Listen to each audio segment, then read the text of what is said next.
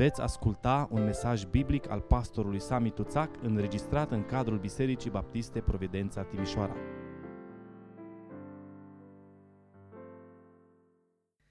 Vă rog să deschideți Sfânta Scriptură împreună cu mine în Epistola Apostolului Pavel către Efeseni, capitolul 1, de la versetul 15 la versetul 23.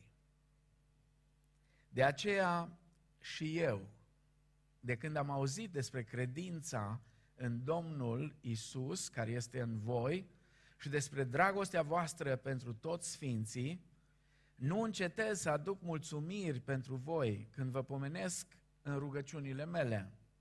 Și mă rog ca Dumnezeul Domnului nostru Isus Hristos, Tatăl Slavei să vă dea un duh de înțelepciune și de descoperire în cunoașterea Lui și să vă lumineze ochii inimii ca să pricepeți care este nădejdea chemării Lui, care este bogăția slavei moștenirii Lui în sfinți și care este față de noi credincioșii nemărginita mărime a puterii sale după lucrarea puterii tăriei Lui, pe care a desfășurat-o în Hristos, prin faptul că l-a înviat din morți și l-a pus să șadă la dreapta sa în locurile cerești.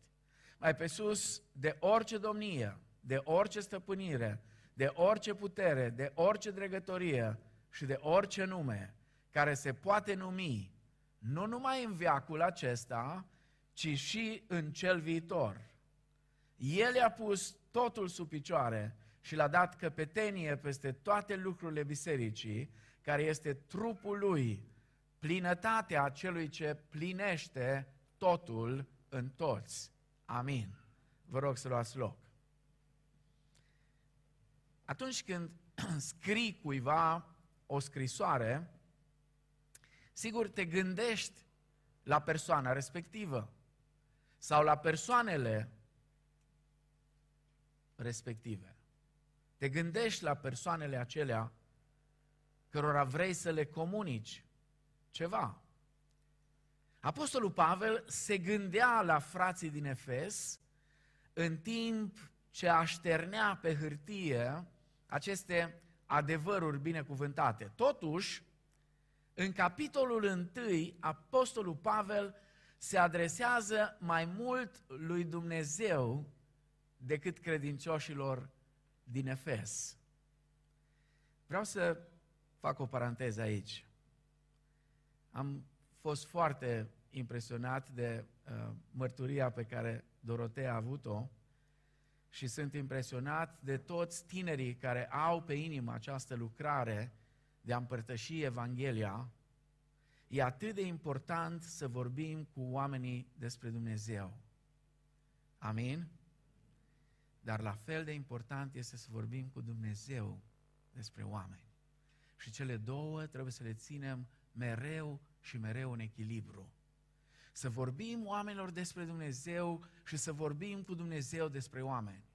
Apostolul Pavel face lucrul acesta, el se pregătește să le scrie și o să vedeți din capitolul 2 ce lucruri fantastice, ce adevăruri binecuvântate aduce înaintea lor, ce, ce chestiuni teologice de o importanță colosală pentru Biserica lui Hristos. Dar înainte de asta, Apostolul Pavel vorbește cu Dumnezeu despre ei. În prima parte a capitolului 1, de la versetul 3 la 14, Pavel înalță către Dumnezeu un im de laudă. Și Dumnezeu este binecuvântat pentru binecuvântările mărețe cu care ne-a binecuvântat pe noi în Hristos. Vi le reamintesc, trei binecuvântări majore pe care Apostolul Pavel le subliniază aici, în, în prima parte a capitolului 1. Prima este alegerea noastră, alegerea noastră din veșnicie, alegerea uh, suverană pe care Dumnezeu o face cu privire la noi în Hristos. Este o binecuvântare care are de-a face cu trecutul nostru. Vă puteți închipui așa ceva într-o vreme când nici măcar nu eram. Dumnezeu ne-a ales în Hristos ca să fim sfinți și fără prihană înaintea Lui. Ce fantastic! Apoi o a doua, o a doua binecuvântare despre care vorbește Apostolul Pavel este adopția noastră sau înfierea noastră. Binecuvântarea prezentă. E fantastic să știm că suntem parte din familia lui Dumnezeu, înfiați de Dumnezeu, ca să fim frați cu Domnul Isus Hristos, să fim fii și fiice acelui Tată și să avem privilegiul să înălțăm rugăciuni către Dumnezeu și să-i spunem, Tatăl nostru care ești în ceruri. Tatăl nostru care ești în ceruri, atât de frumos, niciodată credinciosul evreu din Vechiul Testament n-ar fi visat că ar putea să spună așa ceva. Până ce a venit Domnul Isus Hristos. Și atunci când ucenicii lui l-au întrebat, Doamne, învață-ne să ne rugăm, pentru că și Ioan îi învață pe ucenicii lui și farisei învață pe ucenicii lor, învață-ne și tu cum să ne rugăm. Și Domnul Isus le-a spus, atunci când vă rugați, să spuneți Tatăl nostru care ești în ceruri. Vă spun ceva, o problema mea, nu înseamnă că e ceva greșit, da? Întotdeauna m-au speriat frații care se rugau așa, Dumnezeul lui Avram, Isaac și Iacov. Cu fior mă lua. Mă gândeam, Doamne, ce am păcătuit iară? Ce rău am făcut? Dar când auzi Tatăl nostru, care ești în ceruri, sfințească-se numele Tău. Și aici vreau să punctez ceva. Sunt unii în cealaltă extremă. Nu cu Dumnezeul lui Avram, Isaac și Iacov, dar în continuu sunt cu tatăl meu, tatăl meu. Băi, oameni buni, tatăl meu, numai unul singur fiu poate spune. Noi spunem tatăl nostru. Doar el este învrednicit să spună tatăl meu. Noi spunem tatăl nostru. E atât de, atât de frumos, atât de intim. Apostolul Pavel merge mai departe și spune chiar Ava. Ava înseamnă tăticule. Tăticule, un privilegiu fantastic, o binecuvântare fantastică, adopția. Am fost răscumpărați ca să fim adoptați, să fim înfiați în familia lui Dumnezeu. Și apoi mai este o binecuvântare care are de-a face cu viitorul nostru, glorificarea noastră. Glorificarea noastră, hai să zic parțială, dacă pot să numesc așa, atunci când plecăm din lumea aceasta, și glorificarea noastră totală atunci când Domnul Isus Hristos se întoarce și când trupurile noastre. Am citit zilele trecute o postare a unui prieten. Cam ce se întâmplă cu trupul nostru când ajunge 2 metri sub pământ. E fantastic ce muncă depun viermii ca să ne facă nimic în câteva zile și să rămână din noi doar oasele. Și poți să stai să te gândești, Doamne, dar ce o să se mai aleagă din noi?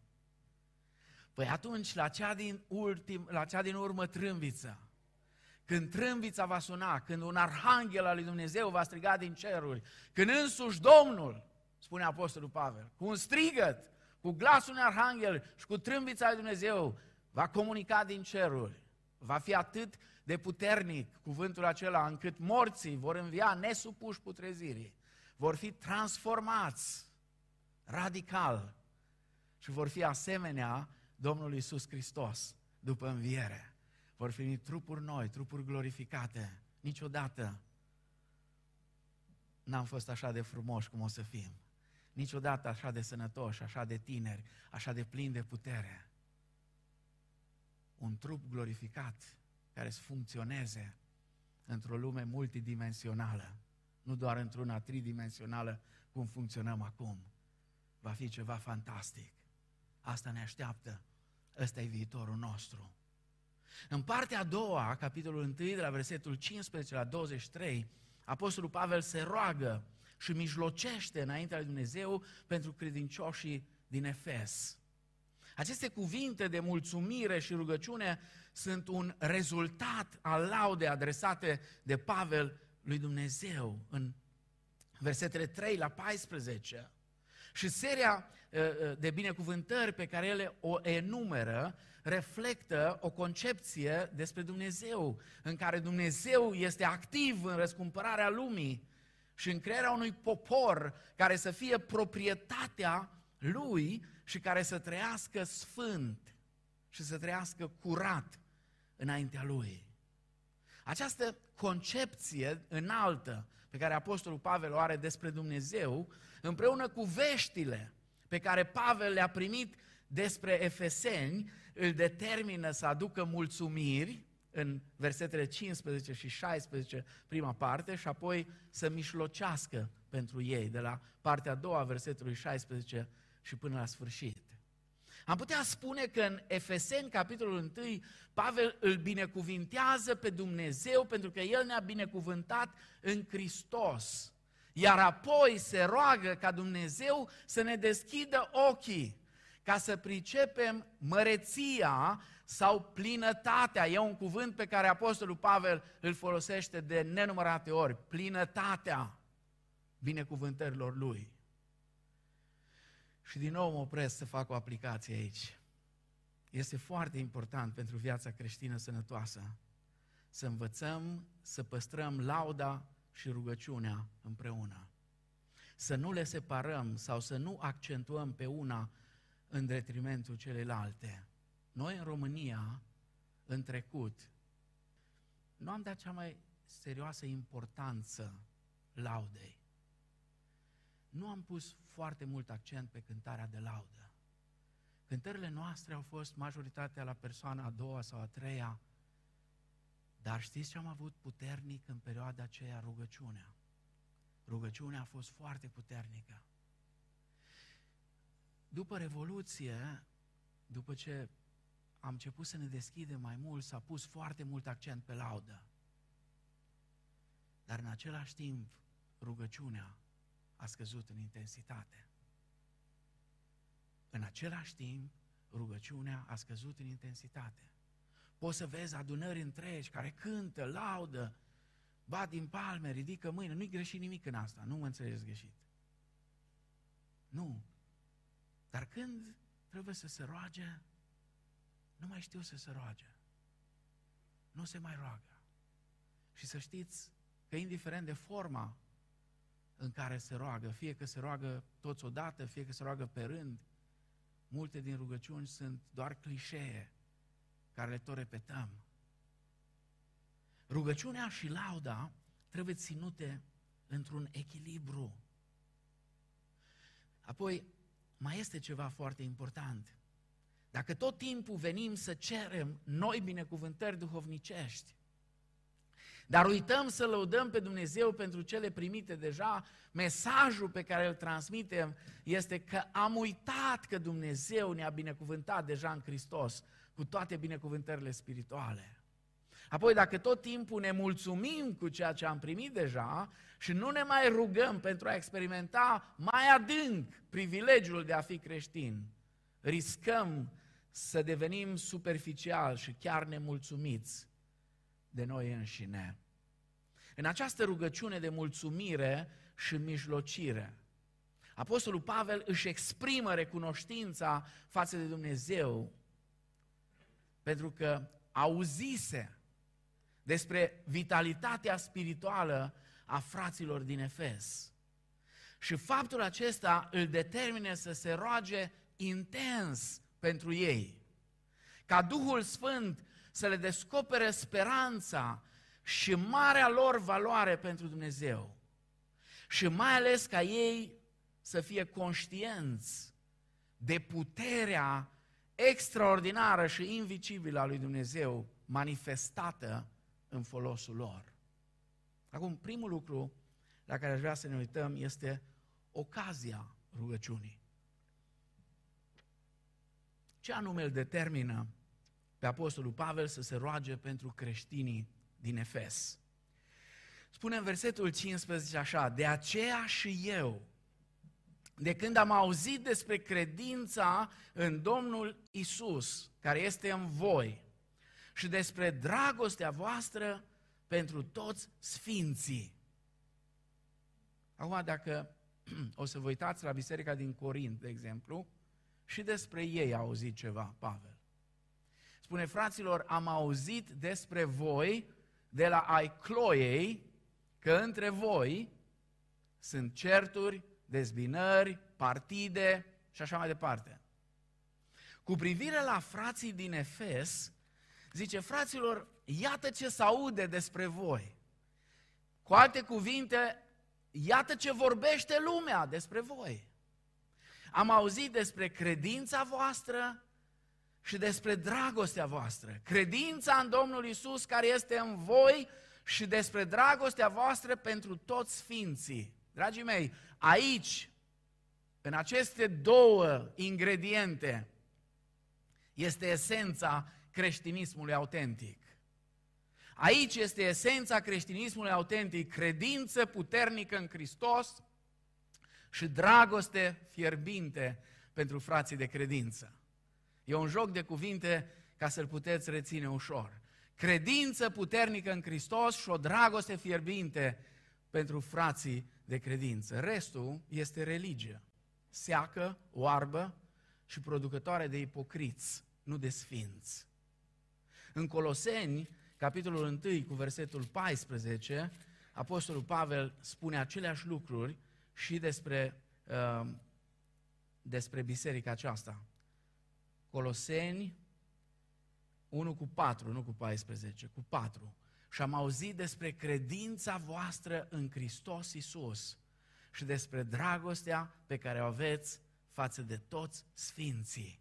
Și continuă cu următorul ingredient pe care și în Efeseni 1, Pavel amintește, din pricina speranței care vă așteaptă în ceruri și despre care ați auzit mai înainte în cuvântul adevărului vieții. Găsim aceleași ingrediente esențiale pentru viața creștină. Fiecare creștin, spune Apostolul Pavel, iubește și crede în același timp. Credința și dragostea sunt haruri de bază, la fel ca și speranța. De fapt, în 1 Corinteni 13, cumva Pavel le rezumă și le pune împreună și spune acum, dar rămân acestea trei. Restul nu mai rămâne nimic. Nu mai rămâne nimic, nici din daruri, nici din talente, nici din câte știm sau nu știm, dar ceea ce rămâne sunt acestea trei, credința, speranța și dragostea. Și cea mai mare dintre ele este dragostea, spune Apostolul Pavel. Este imposibil să fii în Hristos și să nu te simți atras spre El prin credință, cât și spre cei ce sunt ai Lui prin dragoste, spre absolut toți, fără deosebire. Iar dacă vreți să citiți sau să faceți un studiu în plus, vă recomand întâia epistolă a lui Ioan. Ioan, apostolul iubirii, ucenicul iubirii, el scrie diferit de Pavel. El scrie, ă, mustește de dragoste tot ceea ce scrie el, dar în același timp mustește de adevăr, pentru că Ioan este foarte direct. Vine și spune, dacă tu zici că îl iubești pe Dumnezeu pe care nu-l vezi și nu iubești pe frații tăi pe care îi vezi, minți. Ești un mincinos. Nu există cineva care să fie cu adevărat credincios, care să nu creadă bine așa cum trebuie, spune acolo în întâia epistolă uh, a lui Ioan, și care să nu își iubească frații. Al doilea lucru la care aș vrea să ne uităm mai departe, este mulțumirea și rugăciunea pe care Apostolul Pavel le aduce înaintea lui Dumnezeu pentru frații din Efes, la versetul 16 la versetul 19. Și zice așa în versetul 16, după ce am auzit toate astea, nu încetez, nu încetez să aduc mulțumiri pentru voi când vă pomenesc în rugăciunile mele auzind despre credința și dragostea lor, Apostolul Pavel nu încetează, se roagă cu perseverență, nu uită niciodată să se roage pentru ei. De aceea, rugăciunea aceasta am numit o rugăciune pastorală, o rugăciune de mijlocire uh, și, și de, de mulțumire, dar în același timp ea este o, o rugăciune pastorală pe care uh, Pavel, în calitate de păstor al lor, nu doar de apostol, o aduce înaintea lui Dumnezeu. Pentru ce se roagă Pavel? În rugăciunea lui este mai întâi o cerere pentru iluminare din partea lui Dumnezeu. Uitați-vă în versetul 17. Și mă rog ca Dumnezeul Domnului nostru Isus Hristos, Tatăl Slavei, să vă dea un duh de înțelepciune și de descoperire în cunoașterea Lui. Pavel se roagă pentru un duh de înțelepciune și de descoperire în cunoașterea lui Dumnezeu. Accentuează aici foarte puternic cunoașterea lui Dumnezeu însuși. Pentru că nu există cunoaștere mai înaltă decât cunoașterea lui Dumnezeu. Filozofia îl pune pe om în centru ei și îi spune omului, cunoaște-te pe tine însuți. Știți dictonul acesta filozofic. Cunoaște-te pe tine însuți. Cuvântul inspirat care își are originea în Dumnezeu îl pune pe Dumnezeu în centru și spune cunoaște-L pe Dumnezeu. Însă, Apostolul Pavel știe ceva. Ceva care e foarte important și care trebuie să fim atenți, pentru că și noi trebuie să-L știm. O asemenea cunoaștere a lui Dumnezeu este imposibilă fără revelația. Fără revelație este imposibil să-L cunoști pe Dumnezeu. O să-ți faci în mintea ta imaginea unui Dumnezeu care nu e Dumnezeu Scripturii. Sunt așa de mulți astăzi care au în mintea lor o imagine deformată despre Dumnezeu. Unii și-au format în minte un Dumnezeu uh, nervos, un polițist rău care vrea tot timpul să-ți dea amenzi, uh, tot timpul are un fluier în gură și te fluieră și un baston cu care să te lovească. Alții au format o imagine despre Dumnezeu care cumva aproape că se trage, cum zicea un frate într-o mișcare de trezire mai devreme, mai, mai târzi, în, în, în anii mai de început ai mișcării evanghelice în România, spunea că el a ajuns la așa o stare încât aproape că se trage de șireturi cu Dumnezeu. Și eu îi dau dreptate cu Dumnezeu pe care și-l făcuse el în mintea lui. Probabil că poți să te tragi de șireturi, dar nu cu Dumnezeu Scripturii. Nu cu Dumnezeu Scripturii. Dumnezeu Scripturii îl, punosc, îl poți cunoaște numai prin revelație. De aceea Apostolul Pavel se roagă pentru iluminare, ca Dumnezeu să le dea un duh de înțelepciune și de cunoștință în cunoașterea Lui, pentru că dacă suntem luminați de Duhul Sfânt, atunci vom înțelege adevărurile lui Dumnezeu. Fără iluminarea din partea Duhului Sfânt va fi greu să înțelegem adevărul lui Dumnezeu. Și unele lucruri, spune Apostolul Pavel, e E absurd să cer de la unii oameni să le înțeleagă, pentru că trebuie judecate duhovnicește și nu ai cum să le, să le înțelegi și să le judeci dacă nu ai Duhul lui Dumnezeu în tine și dacă nu te luminează Duhul lui Dumnezeu. Apoi el continuă cu trei cereri care provin din această iluminare. Zice versetul 18 și 19, și să vă lumineze ochii inimii, ca să pricepeți care este nădejdea chemării Lui, care este bogăția slavei moștenirii Lui în sfinți și care este față de voi credincioși și nemărginita mărime a puterii sale după lucrarea puterii tăriei Lui. Prima cerere uh, care provine din, din iluminarea pentru care se roagă Apostolul Pavel este pentru cunoașterea speranței lor în versetul 18. Pavel se roagă ca ei să aibă o convingere fermă cu privire la viitorul lor cu Dumnezeu care a chemat într-o relație cu El. Frați și surori, prea mult din creștinismul care se practică astăzi este un fel de determinism, un fel de, de ceva ciudat în care oamenii cred că asta ți soarta și n-ai ce să faci. Asta e soarta, n-ai ce să faci. Viitorul este determinat nu de soartă, nu de soartă, ci de Dumnezeu însuși, care conduce istoria așa cum a predeterminat-o El. Nu este nimic absolut care să-l ia prin surprindere sau să îl ducă într-o, într-o zonă în care nu mai știe ce să facă. Nu, nu e vorba de soartă aici. Trebuie să fim foarte atenți. Noi nu suntem în voia sorții. Suntem în mâinile unui Dumnezeu puternic care a creat Universul și care îl susține și care îl ține în mâinile Lui. Amin? Apoi, o altă cerere este pentru cunoașterea valorii lor pentru Dumnezeu. Ca ei să aibă o cunoaștere mai profundă a valorii mari pe care o au pentru Dumnezeu. Ei vrea, uh, uh, Apostolul Pavel vrea ca ei să știe în adâncul inimii lor că Dumnezeu se bucură de ei ca de moștenirea lui prețioasă. Dragii mei, Dumnezeu e Tatăl nostru.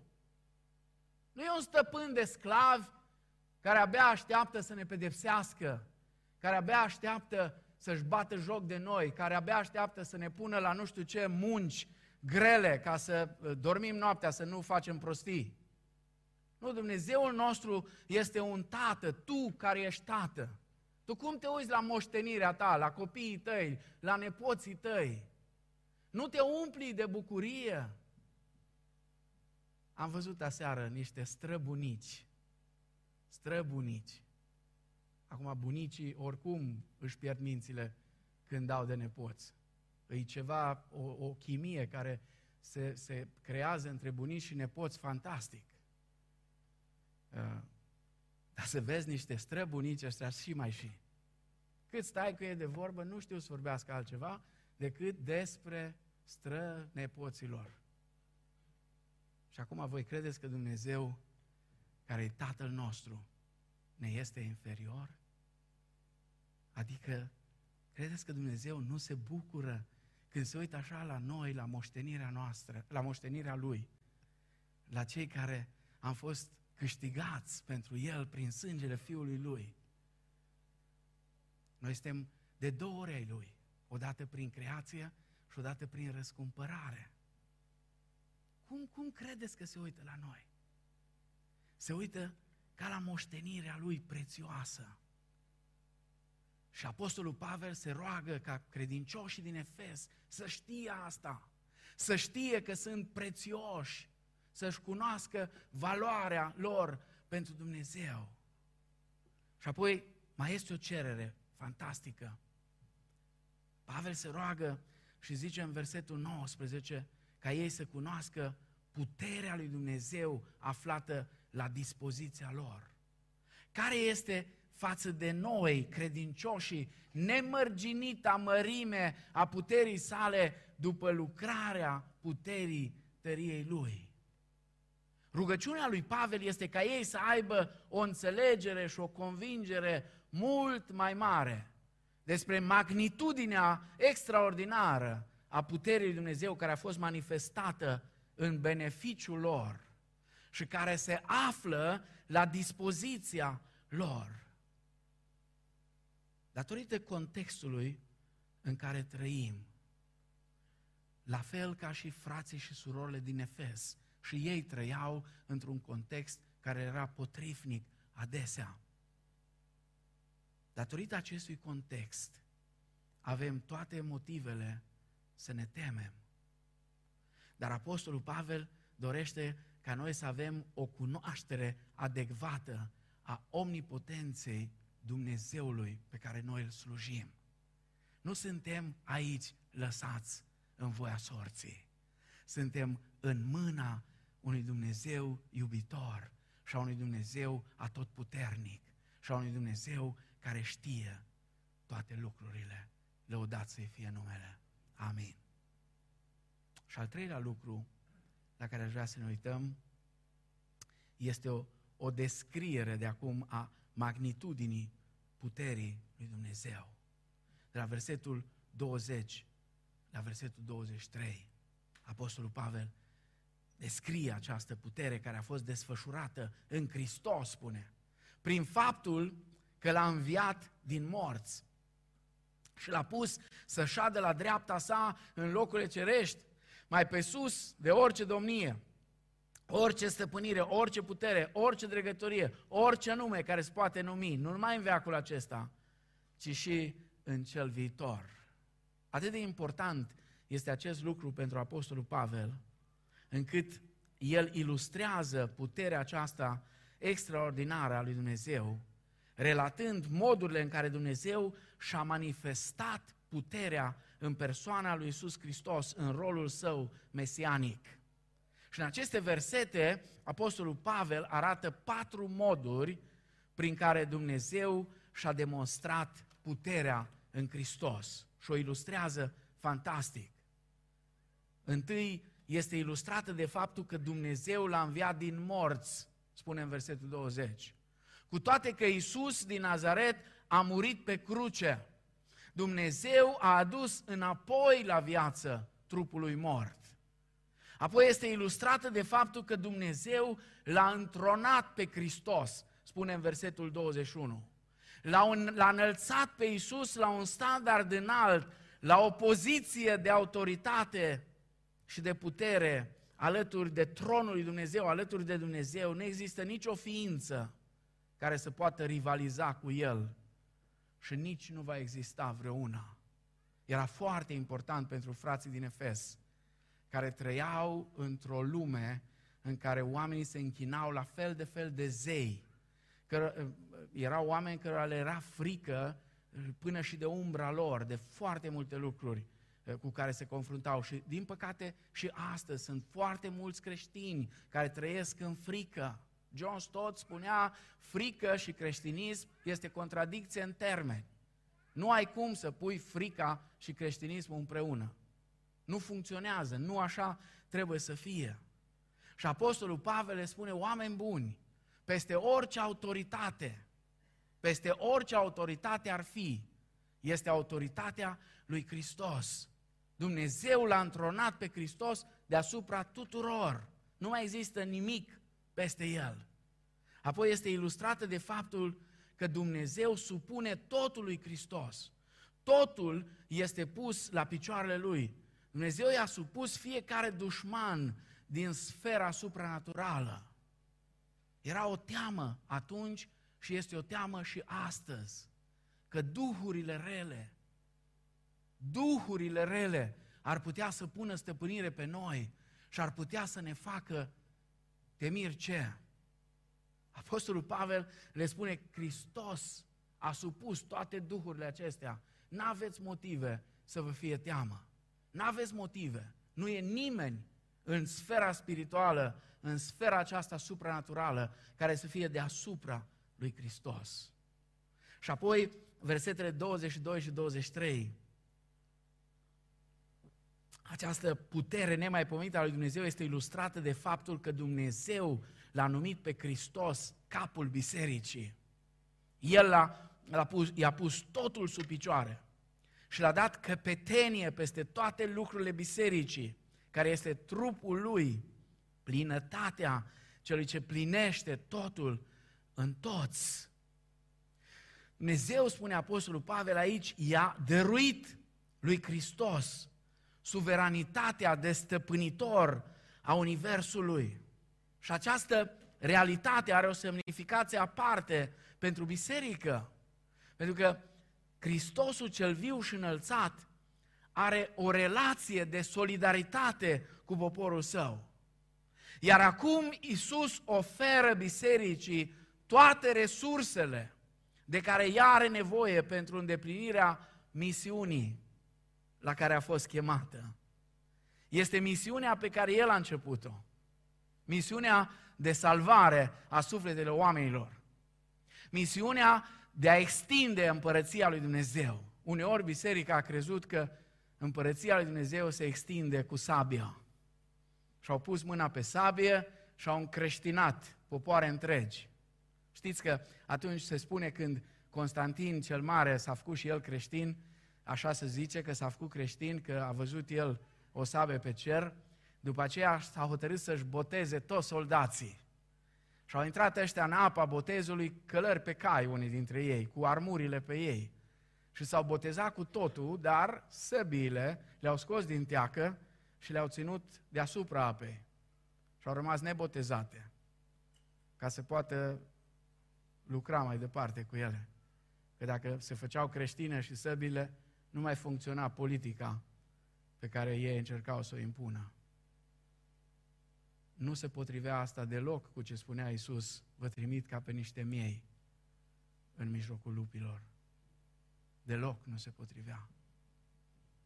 Domnul Iisus Hristos ne cheamă să ducem Evanghelia Lui, să facem ca împărăția Lui să crească, să continuăm misiunea Lui, dar misiunea aceasta este o misiune care are de-a face cu schimbarea inimilor.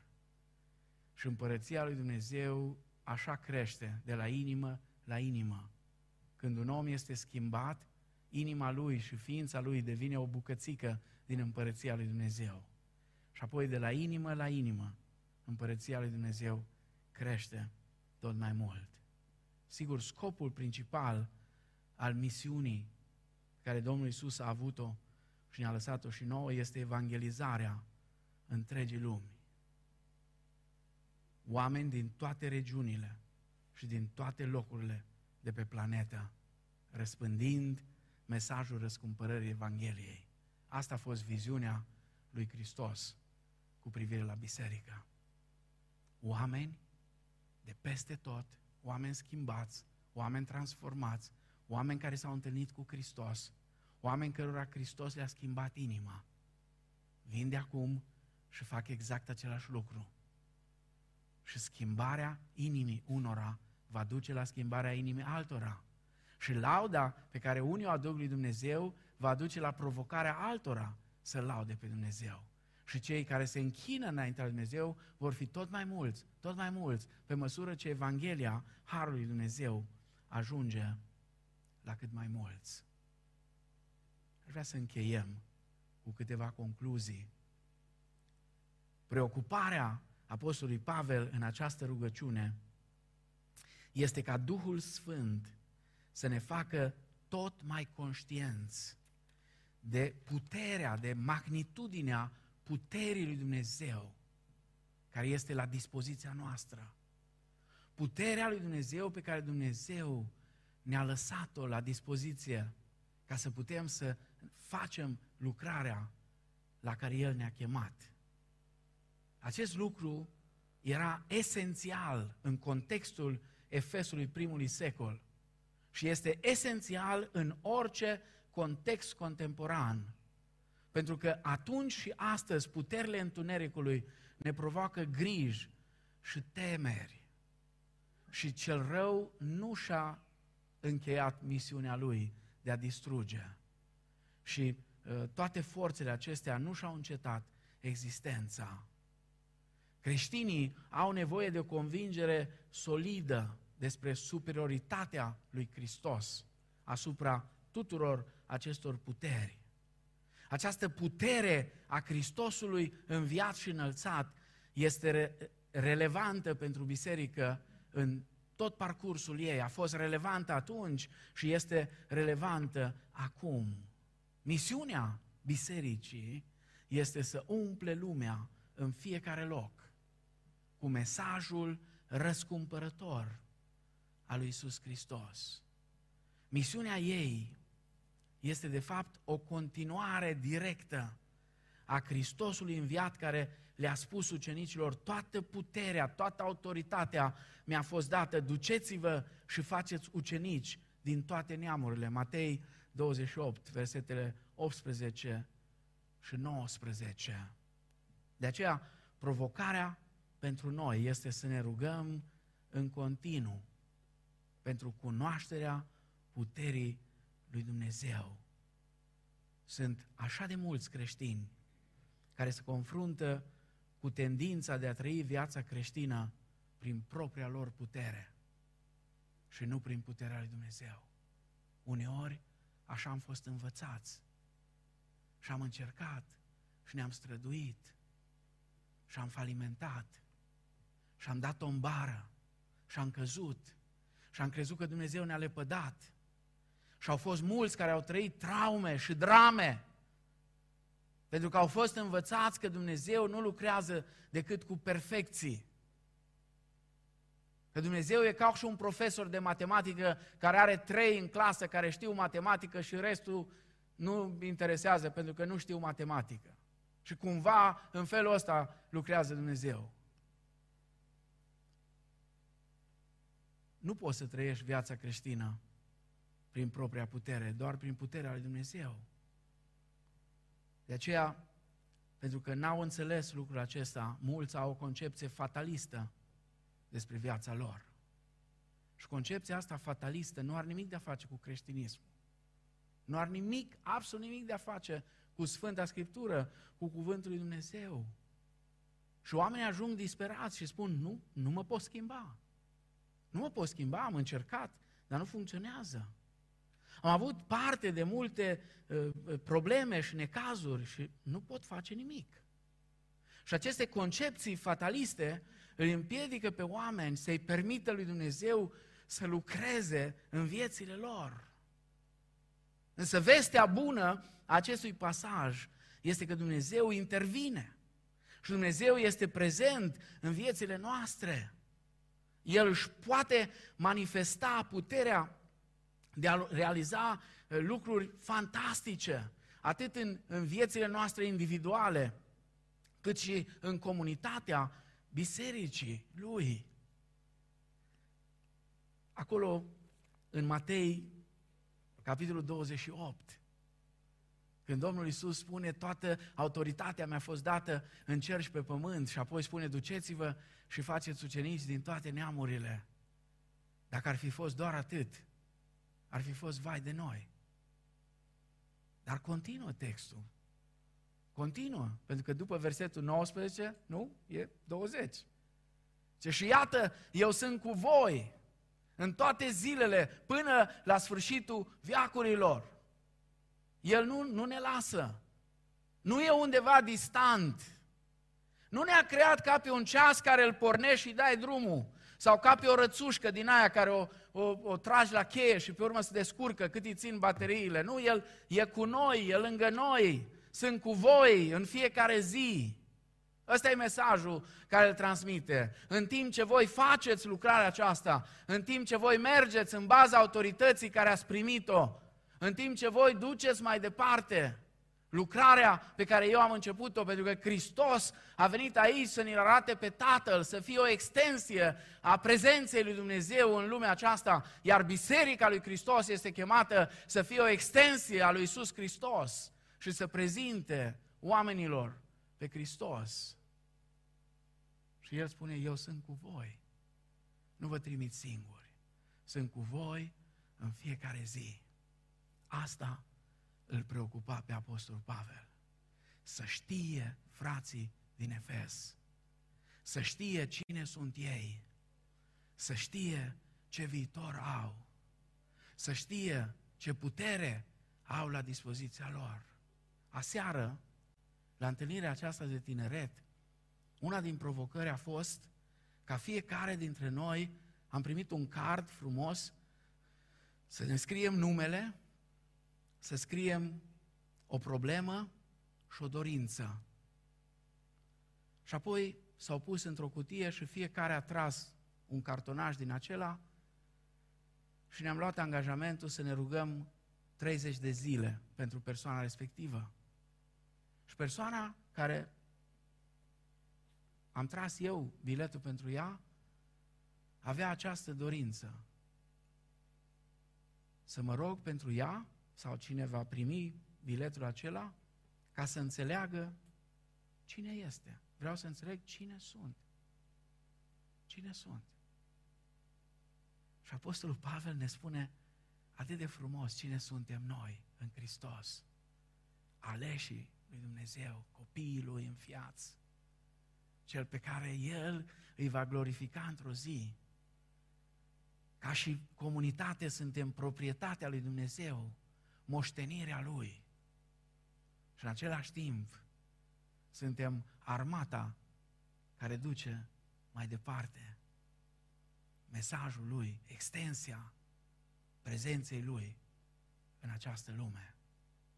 Doamne Dumnezeule, fă ca tot ceea ce s-a rugat Pavel pentru credincioșii din Efes să se împlinească și cu privire la noi, toți cei de aici. Nu doar pentru Providența, dar sigur, mă rog în primul rând pentru Biserica Providența, dar pentru toți ceilalți, de oriunde ați fi și ați venit să vă închinați cu noi.